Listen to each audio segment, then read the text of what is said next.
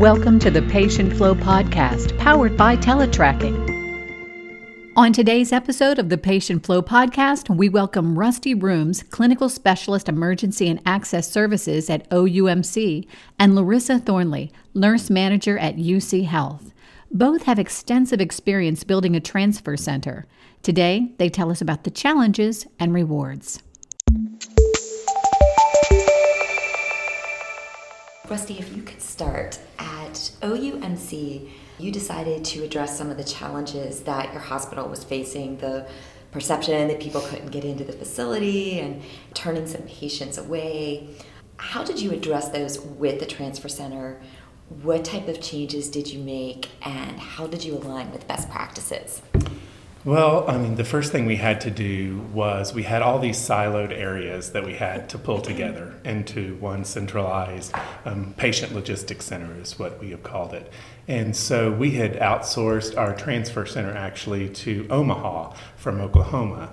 And so the first thing we had to do was pull that in because in Omaha they did not have access to our dynamic bed board, much less could they understand where facilities were compared to the others since they weren't from Oklahoma, nor pronounce some of the Native American names for towns that we have in Oklahoma. So the first thing we had to do is pull those silos together, because with even that being as far as Omaha, we also had a little lady in the bed doing bed assignments down in a little office a closet by herself. EVS dispatch and transport was in a different location.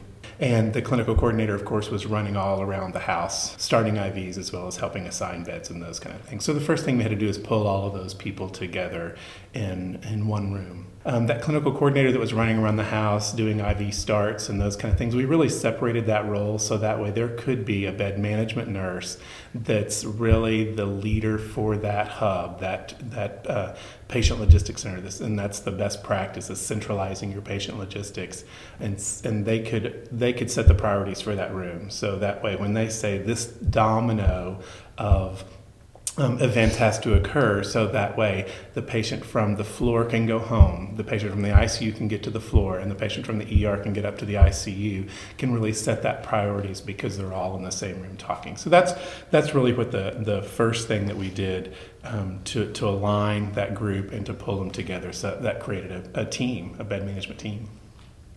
Great. So just a lot of transparency in the process then. Absolutely. Yeah, because before the transfer center did not have access to the dynamic bed board. So when somebody called the transfer center, they got put on hold so they could call the bed board and say, hey, do we have a bed? And they would say, no, we don't have a bed. Well, they didn't really know what kind of bed they would need. And so we had to change the whole philosophy over into, we will have a bed.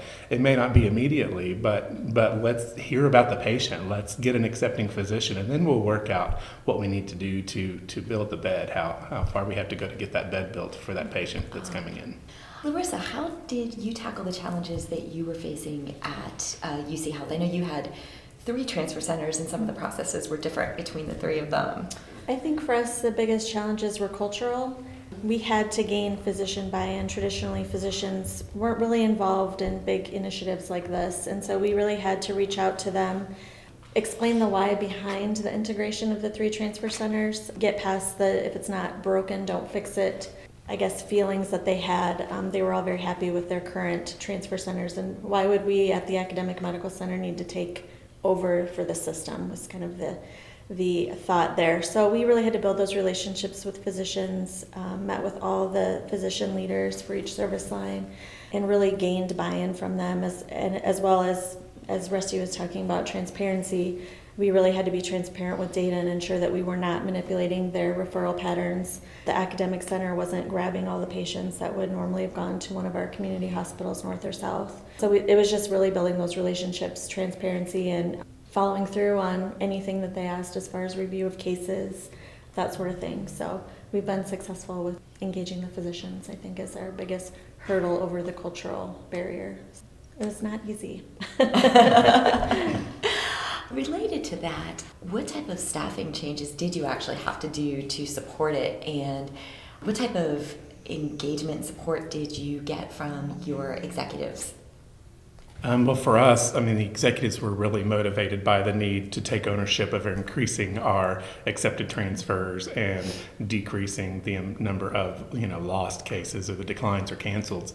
That was really their motivating factor to supply us with any of the FTE that we needed, and take those challenges of, if we bring this in and we own it ourselves, then we can make much more headway than we could without. And I would add, our executive staff really wanted the referring providers to have a reliable, consistent experience when they call the transfer center versus 3 disparate transfer centers and their processes. So they really bought into the one systematized approach for transfer center. And again, like Rusty said, increasing volumes by doing so, gaining economies of scale, and then just getting consistent processes established, I think, was really what did it for us. We were able to go from non-clinical staff to critical care nurses, paramedics, and we still have a few specialists to help with the registration type components. And then adding in the comm center for our ground and air CCT dispatch has been also instrumental in building volumes, especially utilizing our own assets. I think we had an increase of 30% utilization of our own assets since I think we started that May 18th. So we've really seen significant growth there. So just adding in the different roles, I guess, in the department and has really boosted our volumes, and executive leadership was instrumental in us being able to do so. And I know it's true for Larissa, too, that we were able to justify those resources because it all came to pass. Sure. That we've had a huge increase over the years. I mean, year over year, an increase in the number of accepted transfers and the decrease in the decline in the loss volume. That's great, because that really showcases the health system and the community, and right. And changes perceptions. Right, and the executives have to trust when right. Something like a transfer center is built. But I see it over and over and over again that it's not about the patients that we're going to get in or the ones that don't pay and things like that we're able to show that we have a very good pay mix of those patients that come in through the transfer center, and it really does increase the bottom line. But the executives have to have that trust, in which I know both of us were lucky enough to have leaders that were trustworthy in us and believed in building it. Thank you for listening to the Patient Flow podcast. We'll continue our conversation with Rusty Rooms and Larissa Thornley in our next episode. Thank you for listening.